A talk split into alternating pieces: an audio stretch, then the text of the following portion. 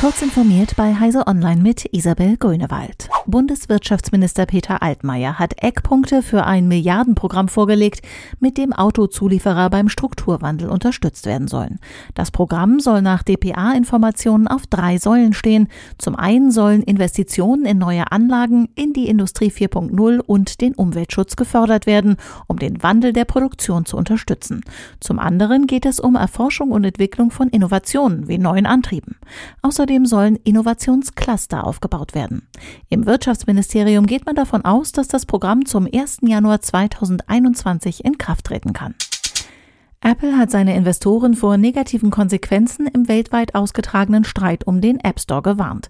Im jüngsten Börsenbericht des iPhone-Konzerns heißt es, sollte die Provision, die die Firma bei Verkäufen im App Store behält, reduziert oder auf andere Art in ihrem Umfang beschnitten oder eliminiert werden, könnten der finanzielle Zustand der Firma und das operative Ergebnis erheblich negativ beeinflusst werden. Der iPhone-Konzern streitet sich in den USA aktuell mit der Spielefirma Epic Games um die berühmte 30-Prozent-Gebühr. Ob Apple mittlerweile selbst plant, die Provision zu reduzieren, ist unklar. Im Internet steht viel, darunter auch viel Fragwürdiges.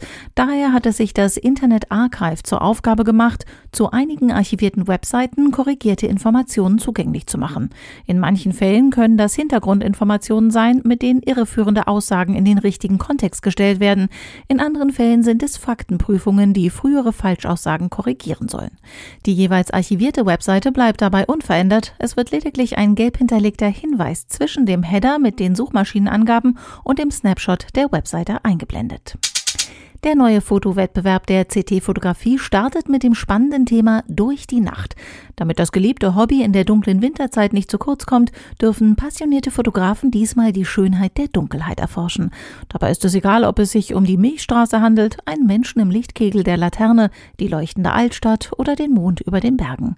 Die Beiträge können bis zum 29. November über die Galerie von CT Fotografie online eingereicht werden. Diese und weitere aktuelle Nachrichten finden Sie ausführlich auf heise.de.